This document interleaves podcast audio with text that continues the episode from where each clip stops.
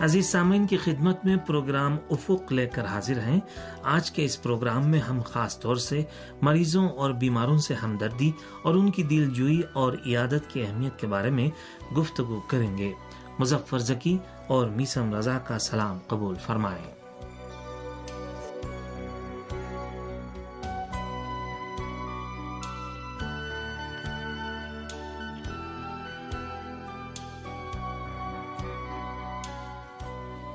سامعین، پیغمبر اکرم صلی اللہ علیہ وآلہ وسلم کی سیرت طیبہ اور اہل بیت اطہار علیہ السلام کے طرز زندگی نیز اسلامی تعلیمات میں ہم اس حقیقت کا مشاہدہ کرتے ہیں کہ وہ واجبات کی ادائیگی کے بعد عوام اور خاص طور سے صاحبان ایمان اور نیکوکاروں کی خدمت کو قربت الہی کے حصول کا اہم ترین ذریعہ اور وسیلہ قرار دیتے ہیں۔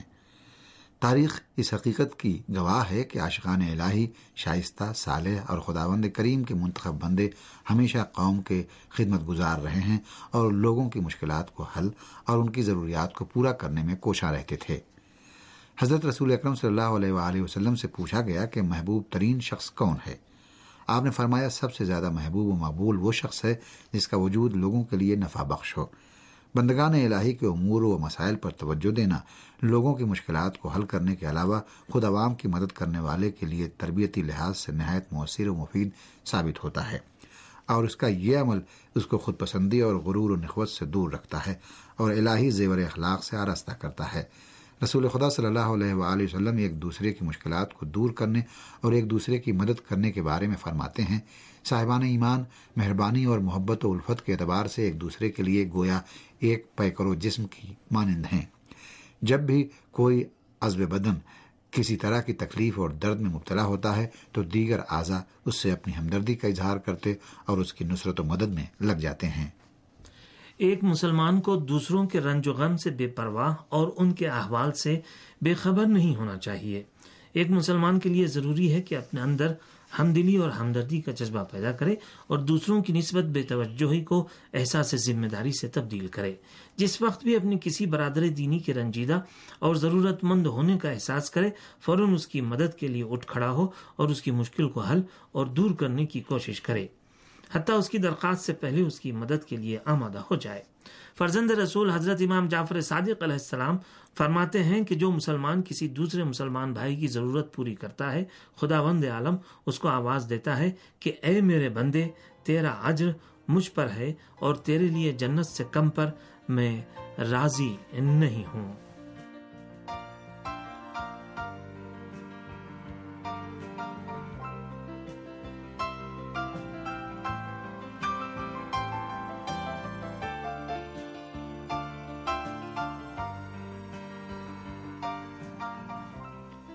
اسلام میں لوگوں کے ساتھ ہمدردی اور ان کی دلجوئی کے مراحل میں بیماروں کی عیادت پر بڑی تاکید کی گئی ہے۔ اسلامی ثقافت اور تعلیمات میں بیماروں کی عیادت کو خاص اہمیت حاصل ہے، اس لیے کہ یہ نیک عمل رضا الہی کا باعث ہے اور انسانی روابط کے استحکام اور سمیمیت و ہمدلی میں مؤثر کردار ادا کرتا ہے۔ اس لیے حضرت رسول اکرم صلی اللہ علیہ وآلہ وسلم سورہ جمعہ کی دسویں آیت پھر جب نماز تمام ہو جائے تو زمین میں منتشر ہو جاؤ اور فضل خدا کو تلاش کرو کی تفسیر بیان کرتے ہوئے فرماتے ہیں، اس آیت میں زمین میں منتشر ہونے سے مراد صرف دنیاوی امور کی انجام دہی کا مطالبہ نہیں ہے، بلکہ اس سے مراد فی سبیل اللہ مریض کی عیادت، تشریح جنازہ اور اپنے دینی بھائی کی ملاقات و احوال پرسی ہے۔ رسول اکرم صلی اللہ علیہ وآلہ وسلم مریض کی عیادت کی اہمیت و منزلت کی وضاحت کرتے ہوئے فرماتے ہیں کہ قیامت کے دن خدا بند متعال اپنے ایک بندے کو ملامت کرتے ہوئے اس سے فرمائے گا، میرے بندے، جب میں بیمار تھا، اس وقت تو میری عیادت کو کیوں نہیں آیا؟ بندہ جواب میں کہے گا، میرے مالک، تو ساری کائنات کا خالق ہے، درد و غم، رنج و علم اور مرض و بیماری کا تیری ذات سے کوئی تعلق نہیں ہے، تیری ہستی مرض و بیماری سے پاک ہے بندے کا یہ جواب سن کر خدا بند عالم فرمائے گا، تیرا ایک مومن بھائی بیمار ہوا اور تو اس کی عیادت کو نہیں گیا۔ میری عزت و جلال کی قسم، اگر تو اس کی عیادت کو جاتا تو مجھے اپنے بیمار دینی بھائی کے قریب پاتا اور تیری جو بھی ضرورت اور آرزو ہوتی میں انہیں پوری کر دیتا اور میں تیری ساری آرزویں اس احترام کے سبب پوری کرتا جو ایک مومن بندے کا میری نظر میں ہے اور میں بڑا رحم کرنے والا اور بڑا ہی مہربان خدا ہوں۔ امیر المومنین حضرت علی علیہ السلام بیمار کی عیادت کے بارے میں اس طرح بیان فرماتے ہیں کہ مریض کی عیادت افضل و برتر اعمال اور سنت حسنہ میں شامل ہے۔ سیرت پیغمبر اسلام صلی اللہ علیہ وآلہ وسلم میں بھی ہم یہ مشاہدہ کرتے ہیں کہ آپ ہمیشہ بیماروں کی عیادت فرماتے اور دوسروں کو بھی بیماروں کی عیادت کرنے کی تاکید فرماتے تھے۔ بیماروں کی دل جوئی کی آپ کی نظر میں اتنی اہمیت تھی کہ آپ کے حالات زندگی میں یہ مشہور واقعہ ملتا ہے کہ ایک یہودی عورت رسول اکرم کے پڑوس میں رہتی تھی، جس کے آزار و ایزا رسانی سے آپ کبھی محفوظ نہیں رہے۔ وہ یہودی عورت ہر روز اپنے بالا خانے سے آپ کے سر مبارک پر کوڑا کرکٹ پھینکا کرتی تھی۔ بظاہر وہ اپنے گھر کا کوڑا اپنے گھر کی چھت سے اپنی گلی میں پھینکتی تھی، لیکن در حقیقت اس کا یہ اقدام پیغمبر اسلام سے اس کے دل میں موجود عناد و بغض و حسد کا غم ماس تھا۔ لیکن حضرت رسول خدا شرافت مندانہ انداز میں اسی راستے سے گزرتے تھے اور کبھی کسی سے اس کا شکوہ بھی نہیں فرماتے تھے۔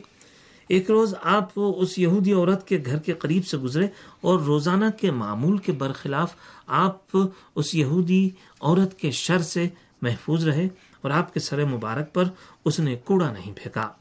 آپ نے اپنے اصحاب سے اس یہودی عورت کا احوال دریافت فرمایا۔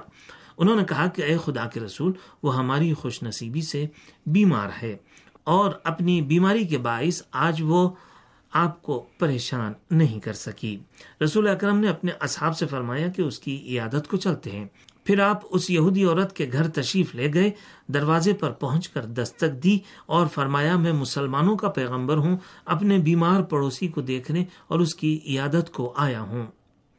یہودی کو رسول اکرم کے اس کے گھر آنے پر بڑا تعجب ہوا، اس لیے کہ اس نے کبھی ایسا سوچا بھی نہیں تھا۔ رسول خدا اس کے گھر کے اندر تشریف لے گئے اور بیمار یہودی کے بستر کے قریب بیٹھ گئے اور اس کی خیریت پوچھی اور ایسی خوش اخلاقی سے پیش آئے کہ گویا اس سے آپ کو کبھی کوئی اذیت پہنچی ہی نہ ہو۔ یہودی عورت نے جو کہ حضرت رسول اکرم کے محبت آمیز سلوک کو دیکھ کر شرم سے پانی پانی ہو رہی تھی اور شرمندگی کے باعث اپنے چہرے کو بار بار چھپانے کی کوشش کر رہی تھی، آپ کے کریمانہ اخلاق اور برتاؤ پر حیرت زدہ ہو کر آپ سے پوچھتی ہے، اے مسلمانوں کے رسول، یہ آپ کا حسن سلوک آپ کے ذاتی اخلاق کا نتیجہ ہے یا کہ آپ کے دین اسلام کی تعلیمات اور منشور کا حصہ ہے؟ حضرت رسول خدا نے فرمایا کہ یہ انداز گفتگو اور برتاؤ اسلامی احکام اور دینی اقدار کا حصہ ہے اور ہم اس طرح کے حسن سلوک اور خوش اخلاقی کی تمام مسلمانوں کو بھی تاکید کرتے ہیں۔ وہ یہودی عورت پیغمبر اسلام کے اس دلکش برتاؤ کے نتیجے میں مسلمان ہو گئی۔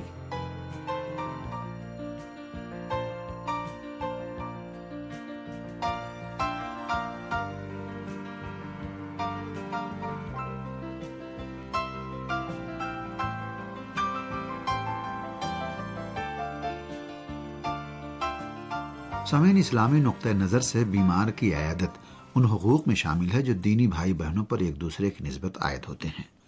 حضرت رسول اکرم صلی اللہ علیہ وآلہ وسلم اس سلسلے میں فرماتے ہیں کہ ہر مسلمان کا دوسرے مسلمان پر ایک حق یہ ہے کہ جب اس سے ملاقات کرے تو اس کو سلام کرے۔ جب وہ بیمار ہو تو اس کی عیادت کرے اور جب وہ دنیا سے رخصت ہو جائے یعنی اس کا انتقال ہو جائے، تو اس کے جنازے میں شرکت کرے۔ بیمار کی عیادت کے بارے میں ایک قابل ذکر نقطہ یہ ہے کہ بیمار کی عیادت کے کچھ آداب ہیں جس کا خیال کرنا چاہیے۔ عیادت بیمار کے آداب میں سے ایک، بیمار کو براہ راست یا بالواسطہ ایسا ہدیہ اور تحفہ دینا ہے جو اس کے صحت مند ہونے اور شفا یابی میں مددگار ثابت ہو۔ تاریخ میں ملتا ہے کہ فرزند رسول حضرت امام جعفر صادق علیہ السلام کے بعض اصحاب کسی بیمار کی عیادت کو جا رہے تھے۔ راستے میں حضرت امام جعفر صادق علیہ السلام سے ان کی ملاقات ہو گئی۔ حضرت امام جعفر صادق علیہ السلام نے ان سے پوچھا کہ تم لوگ کہاں جا رہے ہو؟ ان لوگوں نے جواب دیا کہ ایک مریض کی عیادت کو جا رہے ہیں۔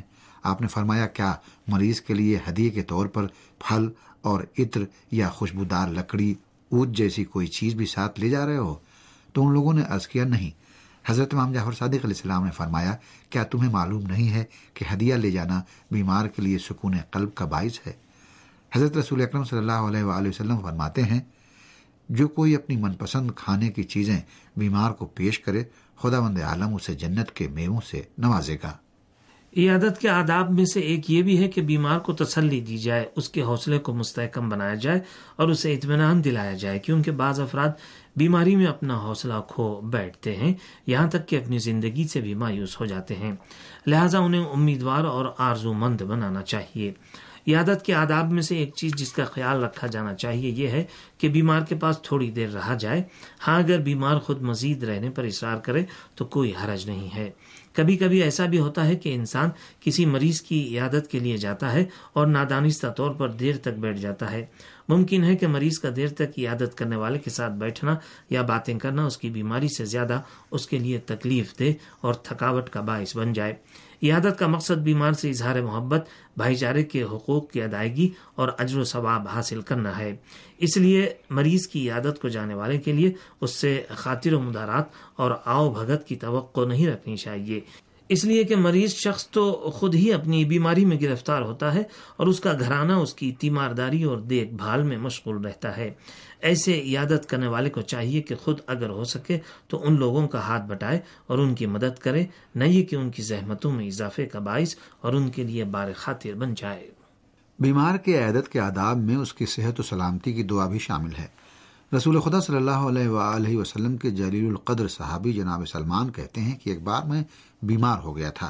نبی اکرم صلی اللہ علیہ وآلہ وسلم میری عیادت کو میرے غریب خانے پر تشریف لائے اور میرے حق میں دعا کرتے ہوئے فرمایا، اے سلمان خدا اند عالم تمہارے رنج و غم کو دور اور تمہارے اجر و ثواب میں اضافہ کرے اور زندگی کی آخری سانس تک تمہارے جسم کو سالم اور تمہارے دین کو محفوظ رکھے۔ رسول اکرم صلی اللہ علیہ وآلہ وسلم ہمیشہ اس بات پر تاکید فرمایا کرتے تھے کہ بیمار کے سرحانے اس کی شفایابی کے لیے خدا سے دعا کیا کرو۔